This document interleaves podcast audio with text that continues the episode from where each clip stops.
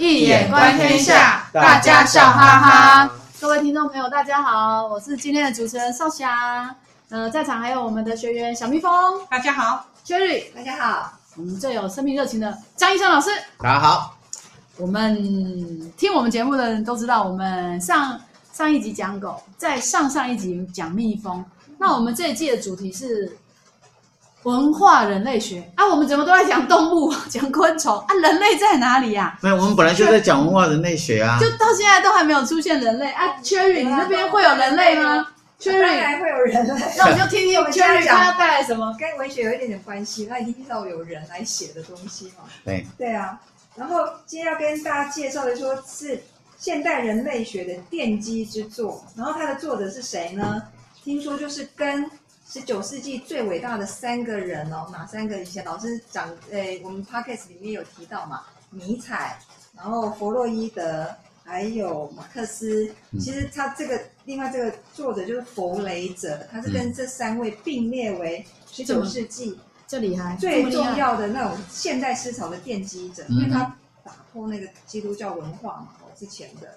那弗雷泽最重要的经典就是现代人类学的奠基之作，叫做《金枝》，金色的金，树枝的枝。那它的副标题叫做《巫术》。等一下，你你那个为什么它是奠基者？有个原因，因为他把整个嗯，整个为什么我们很好奇？那三个阶段你要先解释一下，大家一哦，你是说人类智能的发展阶段吗？对对对，对，对，因为弗雷泽呢，他提出人类智能呢发展有三个阶段，第一个阶段就是巫术，对，然后再来进入到。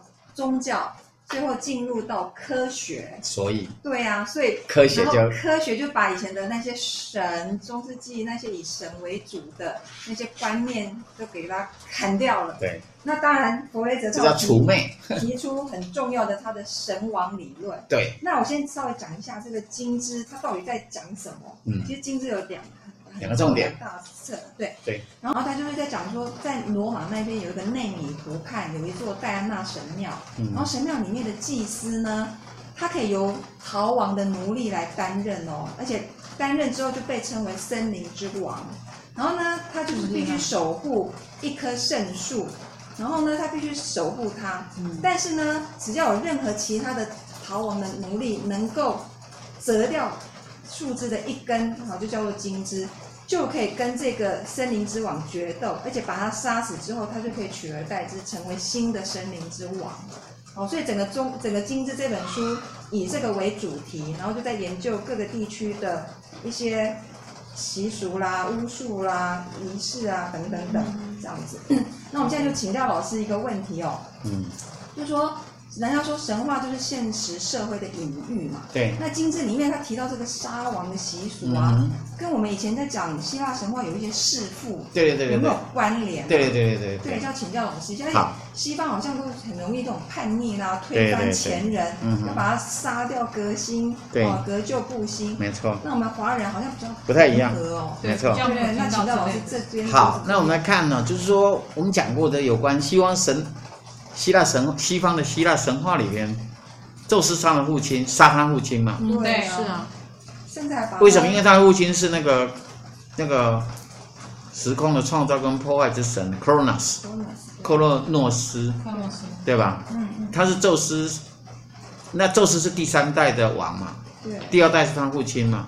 那第一代是宙斯的祖父，对，乌拉诺斯。那我把小孩给吃。每一代都一样，都是。都是下一代把上一代的干掉，这样，这就是西方的这种文化就是这样，他们传承要要把它干掉，以后就就变帝王，这就有点符合。弑父娶母，之前我们讲那个。哦，那个是 Oedipus the King，爱迪帕斯王也有这个弑父情节这种东西哈，那是那是用心理学的角度，这是弗洛伊德用心理学，呃，心理学家弗洛伊德用这个。啊，希腊的悲剧家 Sophocles 他的《爱迪帕斯王》来作为演绎他的理论里边的所谓的 Oedipus complex，就所谓的呃呃恋母情节啊这样的，也就是恋母就是弑父，弑父就是恋母嘛，从一一一体这两面的这个概念。那所以这个弑父这样的主题啊，其实呃很在西方文化里面四处可见，比方说。这个二十世纪最伟大的诗人，我讲过了，在演讲实体演讲讲那个荒原，它里边就用这个 Fisher King，对不对？鱼王的这一个哎这种文化的取代，从这个衰落的文化，然后就变成瘫痪啊，如何再生？透过这个雷电啊，然后导柱啊这些宗教仪式，然后降雨之后就重生，生命重生这个主题，那这个就是 Golden Bough 的这个原型了，就是就是从这个。那个哥伦布这个神话，也就是，呃，不只是四户啊，是这种文化的更替，文化的更替的概念来。为什么要杀生要更替嘛？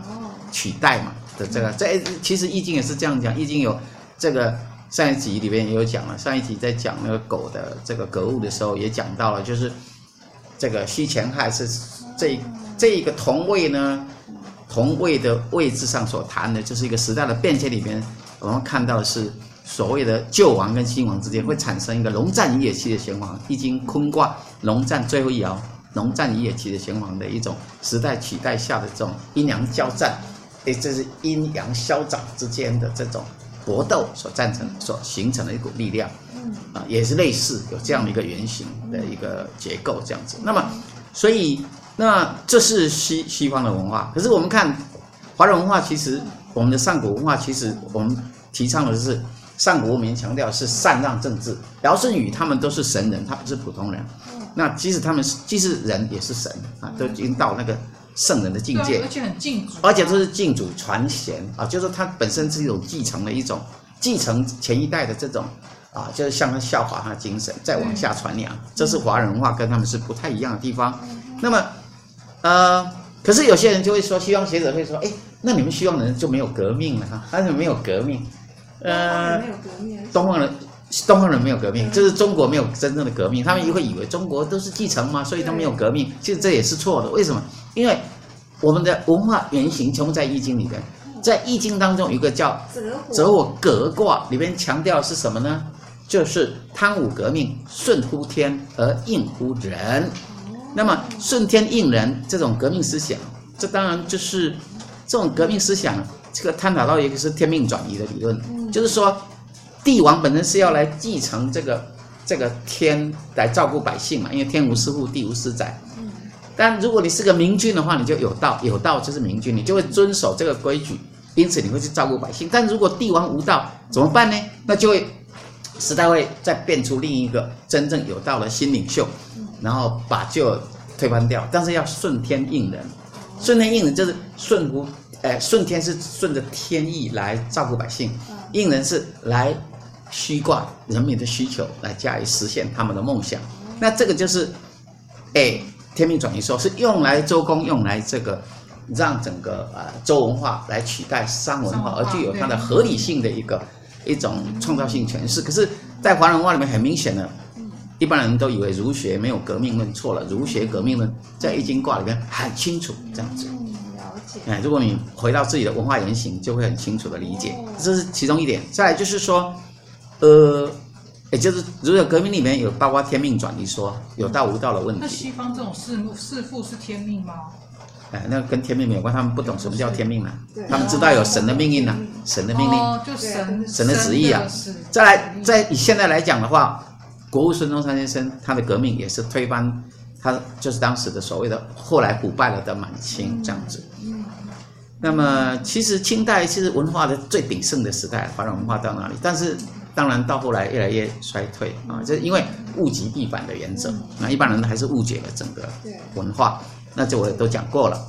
不同的是华人文化重视道统，而且要《周易》里边就已经讲出了，在这个周文化里面就已经奠定了三统归一统的正统之说。所以正统就是你用什么样的态度来包容，必须是后起的文化必须包容前代的文化，而且把它继承下来，让它能够发扬光大。哎，就是说周文化其实是它把商文化的跟夏文化的优势都继承了，也就是所谓的孔子，他是继承了夏商周三代文化，所以才会有三易的这种结构。也就是不只是周易，更早的还有。连山最早是连山，再是归藏，再是周易啊，这这是一种文化的三统一统的完全总和的传承的这样的概念，所以我们跟西方文化是不太一样，就是西方文化很重视这个后面的把前面的干掉，重新再弄一个全新的东西。结果我们华人是从旧文化里边再提起新文化，所以孔子说，这个，哎，除了学而时习之之外，他谈的是什么？温故而知新，可以为师矣。是从旧文化里边要能够变成一种创造性转化。如果把旧经典在当代里边让它大用，这才是真正华人文化的这种精神，跟西方是不太一样的。那么，呃，这所谓的这种弑父情节的概念呢、啊，或者所谓的那个杀王，或者是在心理学上所谓的 Oedipus complex，就是这个。哎，恋母情节的问题，也就是弑父的这种这样的一个啊、呃、隐忧，或在整个西方人的心理中，可以看得到的是，在文化理论里边，比方说在西方的最有名的 Harold Bloom 啊，二十世纪最学问几乎是最好的 Harold Bloom，他写西方正典的 Western Canon 的，另外他有一部作品叫做 Anxiety of Influence，影响的焦虑。什么意思呢？他认为说，诗人创作的过程，他很担心会受前代诗人的影响。但我们知道，后面的诗人一定是去学习前代的诗人嘛。啊，比如举个例子说，比方说，啊啊，这个浪漫诗人可能有些得到灵感，有些是来自于莎士比亚，莎士比亚，对不对？啊，那这样你既然那，可是你要再开创出新的，在你的时代的精神中再创发新意，这是很大的挑战啊，是吧？所以他会内心会有一种焦虑 （anxiety） 这样子，所以这这是把它应用到整个文学理论了，也就是可以在 Harold Bloom 的这个呃文学理论里面，你就可以看得到，它是对整个的啊、呃、浪漫诗人的提出新的学说的这样的一个思想。啊，那这所以这大概就是啊在整个西方文化里所看到的这种跟华人文化很不一样了。我们华人注重继承西方文化，就然后我觉得我这样听完，我觉得我们。就是东方的文化也是有创造啊，对。可是我们是站在前一代的肩膀上来进行创造，没错。可是西方的话就很担心说，好像学习到好像没办法，担心会 follow 就没有就失去了创造力，没错。然后反而要造成，我不晓得啦。现在有个词叫做破坏式的创新，可是就感觉他们很担心会对跟前面一样就没有创造力。对，但实际上。也其实，你这种科技的理论、科学理论来看的话，事实上，比如量子力学或什么的提出，也都有依照它前人的东西再继续往下开展的哈。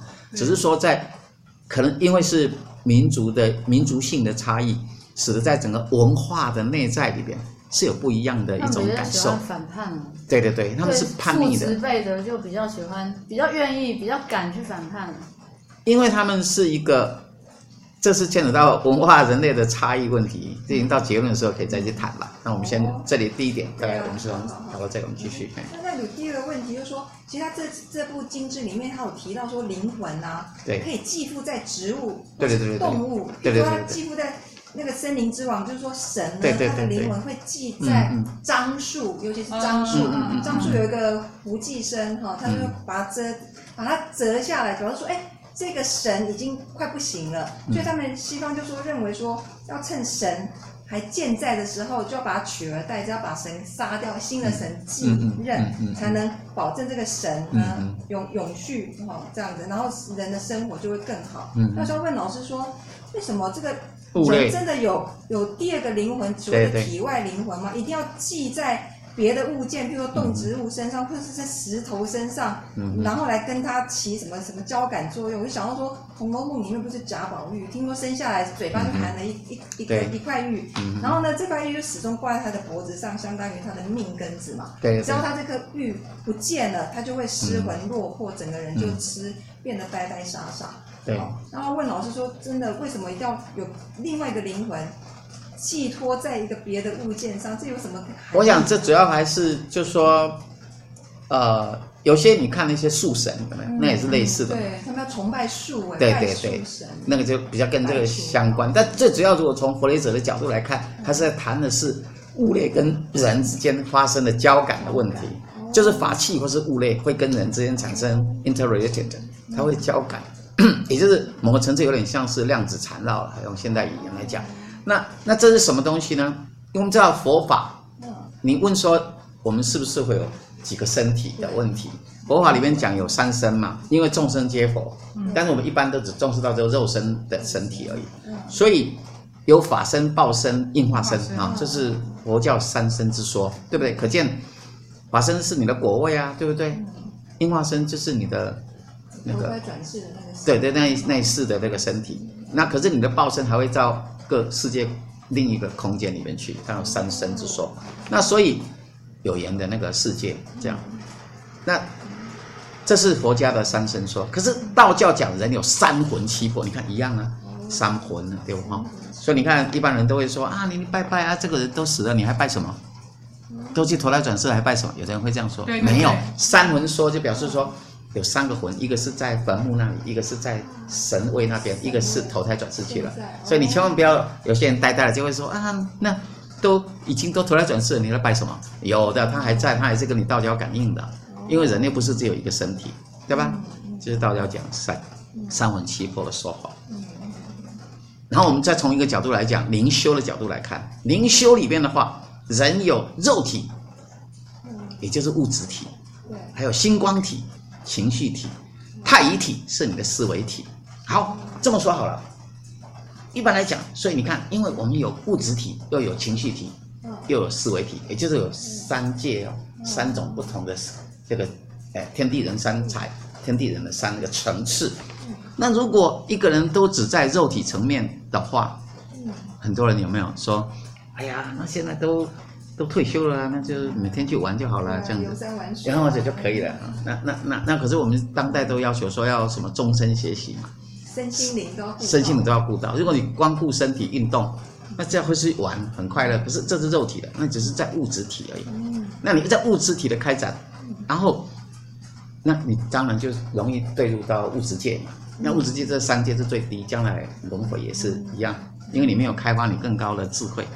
唯一能带得走的是智慧，智慧体才能带走。所以是其实是必须要去，所以我们会呼吁要什么终身学，对，对，修会不能光修福，修福修福不修会。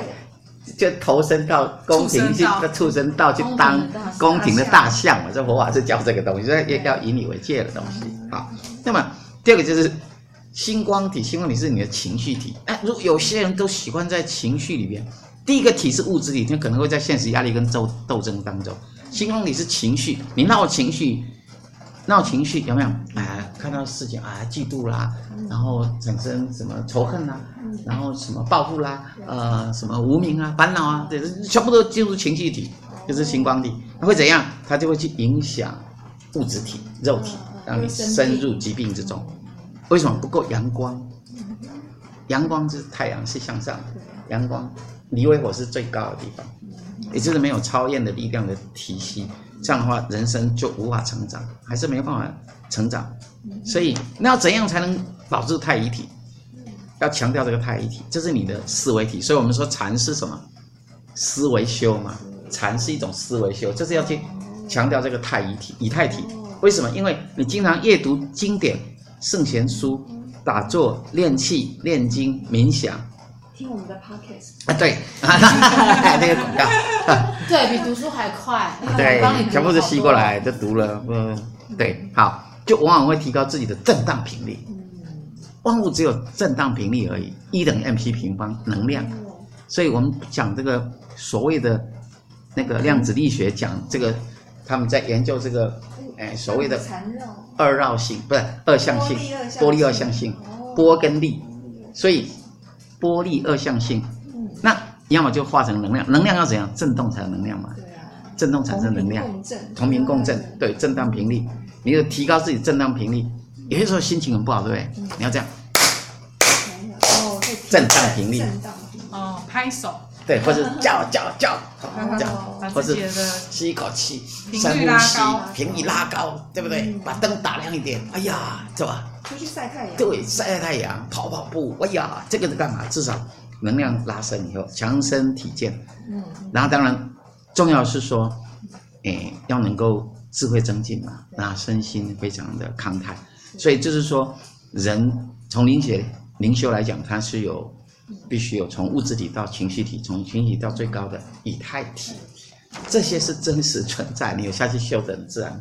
啊、呃，当代已经很多人都修的蛮好的了。你看那些 YouTuber，我想都在分享他们的经验，这些真是太了不起了。对对对对。如果真的可以修到的话。好，这是第一个层次回答你的问题，也、嗯、就是有关这个这个这个这个身的身体的问题。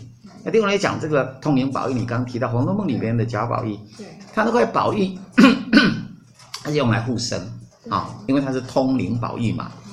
但如果他失去了这个宝玉，你看他就开始怎样？生病。生病了。对。啊，所以灵性，所以你的灵性离开了你的时候，就要生病。也就是说，一个人如果太乙体、以太体没有好好保住、保任的话，你就很容易生病了，因为你就会对入到情绪体。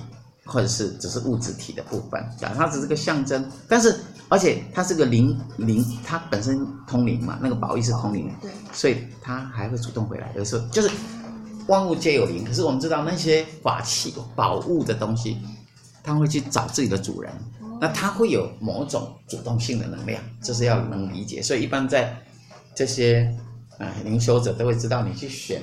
水晶啊，或这些宝物的时候，其实你要用自己的感觉去看，是不是跟你能够完完全全的感应连接，啊，是很重要的。对，所以当然另外一个角度，从呃文学研究的角度来讲，其实呃那个宝玉是象征贾宝玉的灵性层面嘛。因此，当他贾宝玉对入了整个花花世界以后，他原来是个，哎。神瑛侍神瑛侍者嘛，那可是不，那原来更更早一点，那个宝玉是这个一块，对对对，女娲补天的时候剩下最后那一块，一块顽石，哎，顽石，他就是想要到人间一游。可是你原先也有灵性，可是你掉入了整个人间的爱欲情仇以后，在大观年中，灵性渐渐不见，它就会变成这个。我们看大观年的书写，它基本上是一个从一个童童年的 childhood，就是一个 Eden。伊甸园的一个最美好的乐园的一个呃世界，然后渐渐走向成长之后的失去原先的这种原来的这种灵性，所以就是就是他整个就是在书写这样的一个过，也就是一个大观园世界的一个失落的过程啊，就是这个就有点像是呃美国小说家那个威廉福克纳他写的那个《Sound and Fury》是在书写汤姆汤姆森家族的一个。败落的过程，哎，一样类似。那大观年逐渐失去它原本的生机旺气，最主要是那个秦可卿死后有没有？代表花神死后，花神一死，万物渐渐凋零的时候，开始一个一个一个悲剧，跟里边的这些重要女性人物的死亡，就代表他们都是花神嘛，就代表整个万物的凋零，也一方面也就是呈现。另一边的宝玉原先通灵的灵性的逐渐的消退丧失，啊，这这是一个平行结构的东西，一个象征性的书写啊，是这样子。从文学来看，那么呃，有些人会带水晶，另外一个点就是带水晶，带有时候水晶或者是宝物，如果损坏，那有时候往往是象征说它帮我们挡灾了嘛，因为它有灵性。什么会裂？对对对，裂开断掉了，念珠断了，那就是它已经。帮主人替你消灾解厄挡灾了啊，这样感动他们这样子。好，接下来另外一个重点是在讲一个，呃，弗雷泽所谈的一个巫术，它有两种作用哈。嗯嗯。好像有一个叫做模拟巫术。对。那模拟巫术的意思，就像你看 Shakespeare 莎士比亚的那个《暴风雨》里边，《暴风雨》里边那个 Prospero，他被陷害之后，原来米兰公爵他到到了这个荒岛上。带他的女儿漂流到荒岛的时候，他修炼他的魔法以后，他的魔法大典，各种法术都很精通。可他用了什么东西？他为了要复仇嘛，因为他被陷害。复仇之后，他又就用模拟巫术的方式，模拟巫术就是用类似啊，像啊这个水池，然后里边有船只，这个模拟的样子，然后让它产生水风浪这样，然后就会。同一个时间里边，另外一个世界里面，你会看到就是，那么他的这个呃对手啊，就陷入整个狂风暴雨，进入船难之中，这就是所谓的模拟巫术。那模拟巫术当然很容易看到，比如说你，呃，当然模拟之后，另外一种交感，交感巫术的话，就是像草人术，有没有？红楼梦里面也有草人术，对，贾宝玉也是被用草人术害得快要死掉了，对吧？同样在《封神榜》里边，我们也讲过了。七步锁喉术，一样是草人术啊，就是用草人把他对方的这个这个生辰八字或者元神调到这个地方，然后用针刺刺刺刺刺，有经过一段时间，七七四十九天或多少时间，对方就死了。那这种这种就是属于交感巫术的一种，也就是弗雷泽里边所谈的巫术原理，就是模拟跟交感这样子。好，啊，另外一种就是，哎，有趣的就是另外一种巫，就是属于换蛊。啊，易经有古卦下蛊。的这种，也就是说在西南边境很多，对，一一样都是西南边境，所以我们不是上一集有讲西南边境，上上集，上上集，西南斗跑，就是那个地方都是神话的一个这个国度，好，也就是神怪的国度。那么清代的学者有一个姓欧阳毅的，写了一本叫《见闻所录》，他记载一件事，就是说广东有一个人。他到广西去娶了一个太太，这个太太呢世代是养蛊，养蛊世家就对了。然后他发现的时候太晚了，想走没有用，因为他的他太太已经把蛊种到他种到他身上来了，所以一定他必须在一年内还完，不然就会死。但是呃没办法，因为这个蛊下的太猛，所以一年还没到，就快要病了，快死掉了。可是有一次很奇怪，他正在喝粥的时候。粥中突然不小心掉下来一只红头的蜈蚣，大家吃蜈蚣，蜈蚣。啊，吃了蜈蚣以后，没多久开始狂，不是，他就狂吐，吐完以后，他还就一奇怪吐出来，里面还有那个蛊虫，夹到一只只的蛊虫。蜈蚣在跟蛊打架。然后你听我讲完，no，然后不知道为什么这个男人就痊愈了，就不再受女方的牵制，这什么意思呢？吐出来，这你要弄清楚，万物。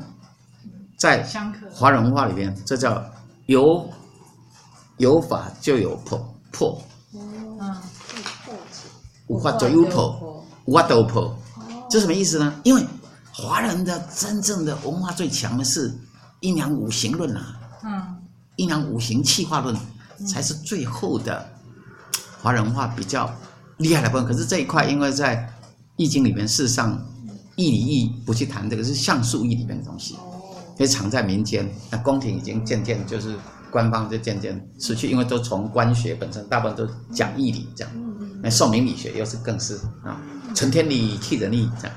那原先的这个汉译或是原先的周易里面原来所隐藏的归藏义跟这种归藏跟连山以及象数义部分被忽略掉，事实上里边有很多，就是基本上。它是一个很重要的华文化，很重要的一块，但是因为被弗雷泽也是一种杀王杀王思想，也就是这种除灭思想，希望人说宗教啊，这些都除灭了，巫术啊，这些都除灭了，这些迷信啊，就要把你弄掉，变成只有科技是唯一的大神这样子啊，所以这就是事实上就是，哎，他们不懂啊，当然把你除灭掉，他们就可以一统天下。很简单，这就是文化研究可以给我们的启示。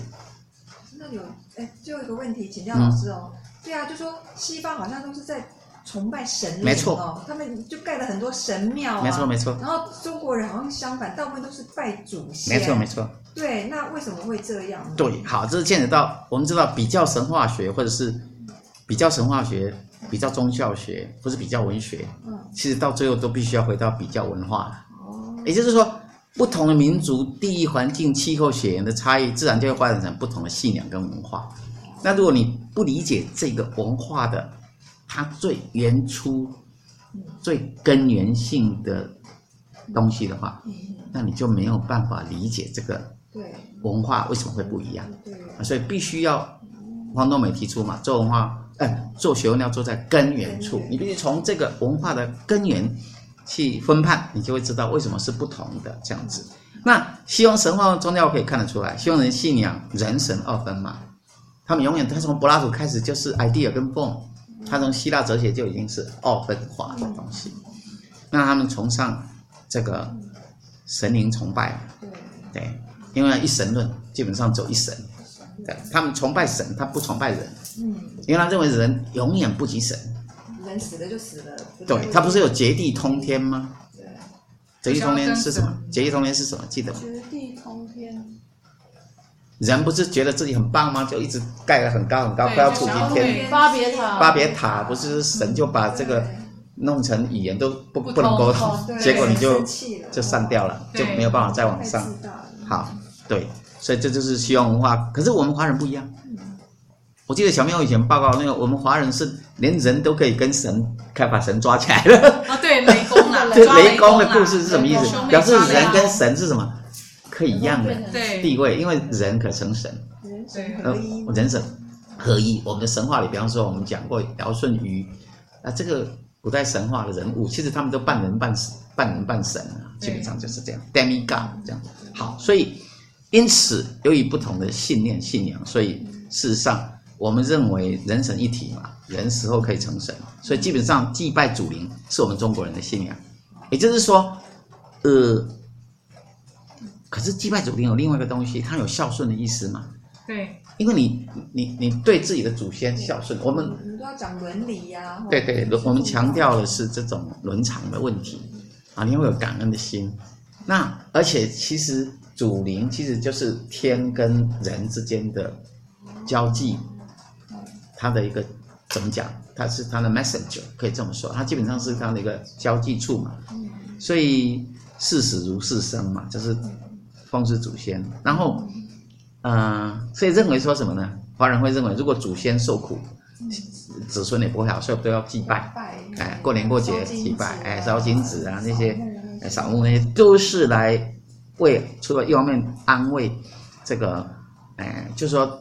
让先灵不受苦之外，另外面也就是在做一种疗愈自己嘛，疗愈自己，顺宗追远是一种呃自己跟祖先之间情感的一种疗愈嘛，对他的一个缅怀这样子。那么，所以这很重要。那祖先还能够给这子孙们赐福，然后避祸这样子。对对对。所以呢，大义公讲归基拜求桃，呃，就是还是一样，我们是华人文化，就是有感恩啊那种。慎重追远的这种思想，所以，嗯、呃，就是因为这样的缘故。可是最终还是要回到那个最后的问题的，就是华人文化跟这个西方文化，它源自于这，我以前也讲过了。华人是一种陆地文明嘛，西方是海洋文明。对，那陆地是重家嘛，因为家是稳定的嘛。可是。西方是喜欢在海洋，就是去漂泊，他们这都是一去不复返那种精神，这样，像那奥德赛要回家很难，就是这个原型你就看得出来。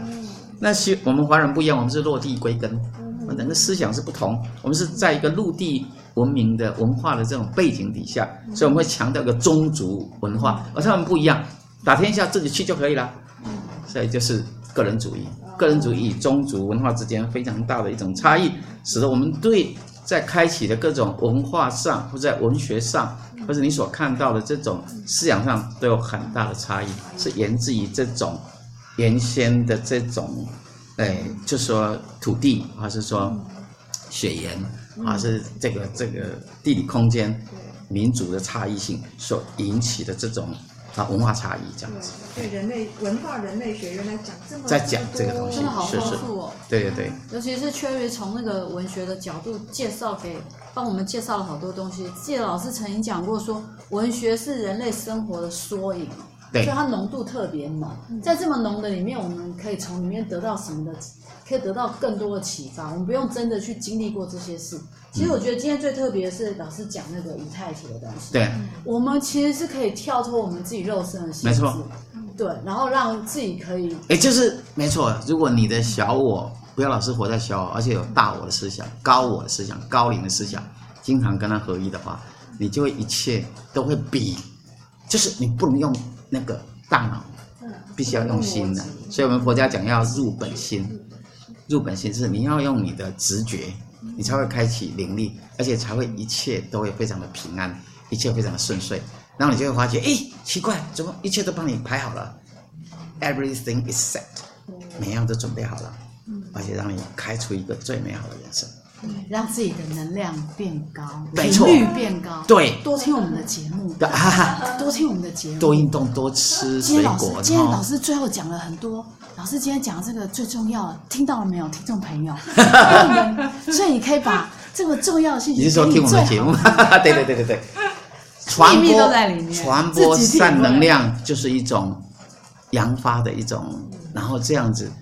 给人好的信息，给人善念，自己就会自己积功累德。对对对对，都非常的好，但是让整个社会跟整个文化都更好。嗯，对，同样你也可以定位我们的讲座，来欢迎来到现场，真实的体会老师在体会老师还有我们学员整个读书会带给你能量。那分享给你的亲朋好友。那今天节目就到这边结束喽，谢谢小蜜蜂，谢谢 Cherry，谢谢我们我们最热情，然后。最丰富的张亦真老师，这位朋友，我们下周见喽，拜拜，拜拜。